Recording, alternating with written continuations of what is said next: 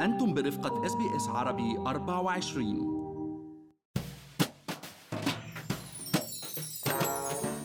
ودعنا سنة 2020 السنة يلي بالنسبة لكتار من الناس كانت سنة غير مأسوف عليها. واستقبلنا سنة جديدة بأمل نحو التغيير الإيجابي. ومع دخولنا العام الجديد الكتار قرروا بال New Year resolutions تبعتهم يغيروا أشياء بحياتهم ويكتسبوا عادات وأساليب جديدة تساعدهم يبنوا حياة أفضل صحيا ونفسيا وأكيد ماليا. وهون بيجي دورنا ببودكاست لنحكي عن المال. معكم مرام إسماعيل واليوم رح نحكي أنا والمحلل الاقتصادي عبد الله عبد الله عن خطوات رح تساعدنا إنه نوفر المال ونبدأ بالاستثمار بحياتنا المالية. ونشوف كمان شو هي أبرز التحديثات والمتغيرات اللي ممكن تطرق على حياتنا المالية بأستراليا عام 2021 بس خليني أذكركم إنه كل اللي بنقال بهالحلقة هو على سبيل المعلومات العامة فقط وليس نصيحة خاصة. عبد الله قررنا نبلش أول حلقة بهالموسم لنشوف كيف بدنا نستغل الفرص المالية المتاحة لنا بالنسبة للسنة الجديدة لنخطط لسنة مالية ناجحة بأستراليا. فعلا مرام يعني هذا هو اليوم الوقت الأنسب لنا نحن نوضع خطط ونبدأ بتنفيذها يعني مش بس نوضعها. مشكلة معظم New Year's resolutions تبعتنا مرام إنه ما بتصمد بعد شهر يناير. بس آه، فعلا هالسنة خاصة هالسنة بعد الدروس يلي تعلمناها مع أزمة الكوفيد وتأثيرها المالي علينا والتأثير على شغلنا وأعمالنا صار كتير ضروري نحن إنه ناخذ أمورنا المالية بجدية أكثر صحيح عبد الله وأنا بتفق آه، معك. يعني إن شاء الله نضلنا دايرين بالنا بعد January بس يعني خلينا نبلش بجولة يعني على أبرز التغييرات المالية أو المتغيرات اللي دخلت بحيز التنفيذ بأستراليا مع العام الجديد. وأولها هي كانت دفعات الجوب كيبر والجوب سيكر. فعلا يعني ال JobKeeper وال JobSeeker كانوا عنوان بسنة 2020 العناوين ماليه كتير كبيرة وأول متغيرات عم تكون عليهم إنه آه، اليوم متلقي ال JobKeeper رح يخسروا 100 دولار آه، كل أسبوعين وحتصير دفعتهم هي 1000 دولار للعاملين بدوام أكثر من 20 ساعة اسبوعيا أكيد و650 دولار للي بيشتغلوا أقل من 20 ساعة اسبوعيا. وحسب اليوم يعني ال JobKeeper رح تلتغى نهائيا آه، بحلول 28 مارس إلا إذا قررت الحكومة الفيدرالية إنه تمدد العمل بهذا البرنامج وأكيد هذا بيعتمد على تعافي الاقتصاد وأرقام البطالة. وبخصوص ال JobSeeker رح تخفض يعني الدفعة الإضافية من 250 دولار لل 150 دولار كل أسبوعين أكيد. وبالانتقال لموضوع السوبر عبد الله رح ترتفع مساهمة السوبر اللي هي معروفة بال super guarantee أي الدفعة اللي بيدفعها صاحب العمل للموظف من 9.5% إلى 10% ابتداء من 1 يوليو بعام 2021 مزبوط بس خلينا نذكر كمان مرام إنه في احتمال آه، تلتغى هذا التغيير أو حتى يتأجل كله بحسب ميزانية آه، العام المالي الجديد. واللي مثل كل سنة آه، بيحكي عنها التريجرر بشهر مايو. لهيك مرام نحن كثير مهم إنه نتابع هذا الموضوع مشان نحفظ حقنا. وهو هذا الموضوع بالضبط حيكون من المواضيع الساخنة على جدول أعمال البرلمان هالسنة. هلأ بالانتقال لموضوع أسعار الأدوية مرام مثل كل سنة بيلحق ارتفاع بسيط على هاي اللائحه المدعومه يلي هي ال PBS بتشمل لائحة الأدوية المدعومة كلهم وراح تصير نحن ندفع حوالي 41 دولار كحد أقصى آه، ك co-payment على سعر الدواء. ولكن بقية الدفع الأقصى لحملة ال concession card على حالها هي اللي هي 6.6 دولار اليوم من دون أي تغيير.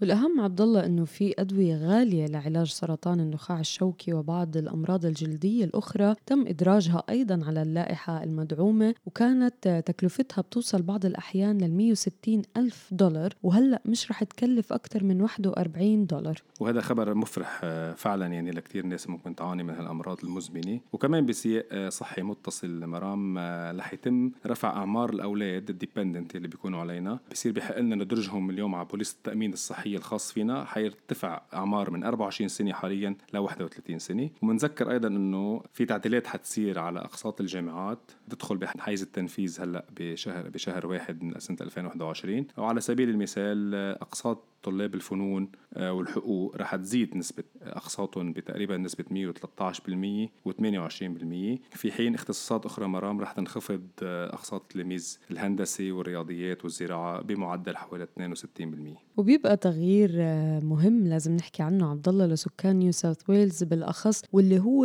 إلغاء ضريبة ال stamp duty واستبدالها بضريبة الأراضي واللي بيتم دفعها على شكل دفعات سنوية بدل من دفعة أولى. حكومة الولاية عرضت هاي التغييرات ولكن بعد ما أقرتها بانتظار تاخذ آراء أصحاب الاختصاص وال communities وهذا أيضا موضوع مهم نتابعه عبد الله بس يتم إقراره. بنحكي عنه بالتفصيل أكيد. طبعا نحن دائما جاهزين لنحكي بأي تفاصيل مرام. آه وبالفعل يعني مثل ما شفنا هذه التغييرات آه بالقوانين والإجراءات آه رح تأثر علينا وعلى ميزانيتنا وعلينا نحن آه نتابعها وناخذها بعين الاعتبار. آه ولكن مثل ما دائما بكرر الجزء الأكبر من حياتنا المالية اليوم مرتبط فينا نحن بتعاملنا مع مداخيلنا ومصروفاتنا وحسن إدارتهم بشكل جيد هي الخطوة الأولى مرام لبناء مستقبل مالي مستقر بأستراليا. فعلا وفي كتير خطوات بسيطة بسيطة عبد الله ممكن نعملها ونبلش يعني السنة فيها. أولهم هي نحصي الأغراض أو الأشياء اللي عنا بالبيت اللي بنملكها وما عم نستعملها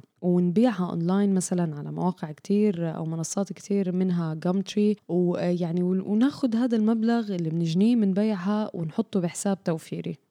مزبوط هيدي خطوة حلوة فعلا يعني وبسياق كمان بيشبهوا في كتير منا مشتركين اليوم بأمور أونلاين مثل جرايد مجلات أو ألعاب أو أي خدمات إنترنت وترفيه تاني. كمان نحن اليوم هذا الوقت المناسب بأول السنة نرجع نتأكد منهم ونلغي يلي عن جد مش نستعمله أو نستفيد منه. وأنسب طريقة بما أنه يعني يمكن نكون مشتركين بكتير قصص منا منتبهين لها أو ناسينا أنسب طريقة لنحصيهم هو عبر ال credit card statement نطلع على كل هالدفعات إن كانت أسبوعية أو شهرية أو حتى دفعات سنوية دافعينها بداية السنة الماضية. وإذا ما عم نستعملهم بكل بساطة نلغيهم ومنوفر هالأموال. وكمان نفس الوقت بنحطهم بحساب بحساب التوفيري تبعنا.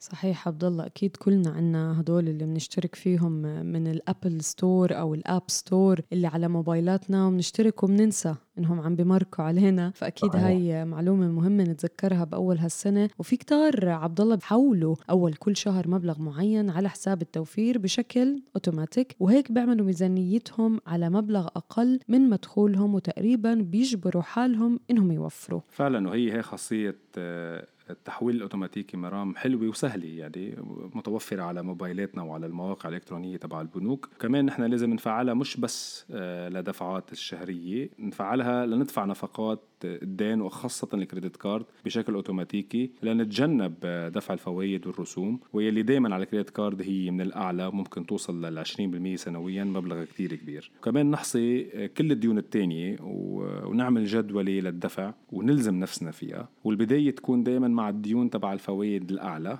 يلي نبلش ندفعهم وكمان ممكن نستبدلهم بديون أقل فوائد مثل مثلا ناخد قرض شخصي لنسكر ال credit card. عادة القرض الشخصي بيكون فوائده أقل من ال credit card بطبيعة الحال. المهم من كل الموضوع نحن إنه نعمل خطة لتسديد هذه الديون ونلتزم فيها ونبلش نسكرهم. نسكر الديون وما نعمل غيرها إن شاء الله بهالسنة. وأيضا يعني نشوف الفواتير الشهرية تبعت الكهرباء المي الإنترنت وغيرها ونفاوض الشركات المشتركين معهم أو اللي عم بيقدموا لنا الخدمة. يعني إنهم يغيروا لنا السعر أو يغيروا لنا الاشتراك يعني أو نحاول نلاقي غيرهم بيوفروا الخدمة بسعر أقل. وأكيد هاي عملية بأستراليا ما بتكلف جهد كتير وتعب كتير. يعني الخدمات متوفرة. ما علينا إلا إنه نحن نلاقي الخدمه الأرخص واللي بتقدم لنا الأشياء أو الخدمات اللي إحنا بدنا إياها. فعلا عن جد يعني في مجالات توفير كتير عبر تقليص النفقات وعملية التوفير هي اللي عم نحكي عليها هي الخطوة الأولى لنبدأ نحن نبني حياة مالية قوية وأكيد بيتبعها خطوات استثمارية ولو حتى كانت استثمارية صغيرة. يعني مثلا نحن ممكن نستثمر بأصول مالية مثل الأسهم أو سندات الخزينة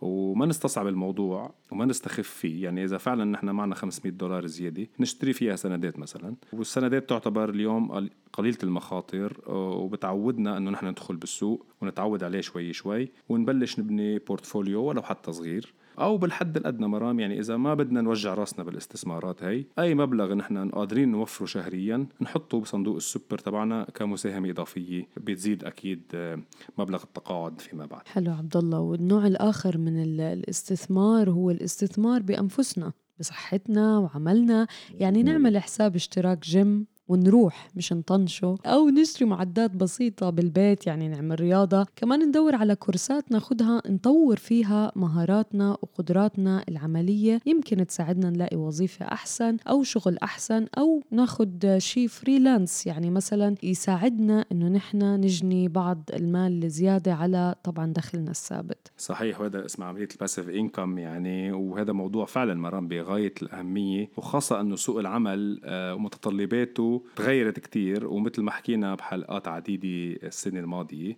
التغييرات عم بتكون سريعة وضروري نحن نبقى على اطلاع على هالمتغيرات وفعلا مثل ما قلتي نستثمر بأنفسنا قدر الإمكان. نحن بالاسابيع الجايه إن شاء الله رح نغطي هاي التغيرات بسوق العمل ومتطلباته بشكل أوسع وأدق. صحيح عبد الله وبالختام يعني آه، بما إنك أنت هالمرة ما حكيتها أنا بدي أذكر نفسي والمستمعين بوضع ميزانيتنا الخاصة أو ننفض الغبرة عن الميزانية اللي حطيناها بالأول وما استعملناها واللي هي أساس كل شيء ومن خلالها بنقدر نحصي دخلنا المتوقع والمصروف المصروف كمان اللي توقع إنه نصرفه أو اللي لازم نصرفه وعلى أساسها بنحط خطط المال الخاصة فينا. أكيد هاي المعلومات اللي أو الأفكار اللي ذكرناها عبد الله هي أبسط ما يكون إنه ندخل دخلة ناجحة هاي السنة الجديدة. فخليكم معنا مستمعينا بالموسم الجديد من لنحكي عن المال لنواكب كل المستجدات المالية والعملية اللي بتهم حياتنا بأستراليا.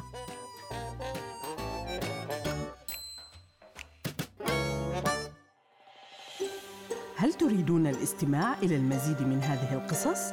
استمعوا من خلال Apple Podcast، Google Podcast، Spotify أو من أينما تحصلون على البودكاست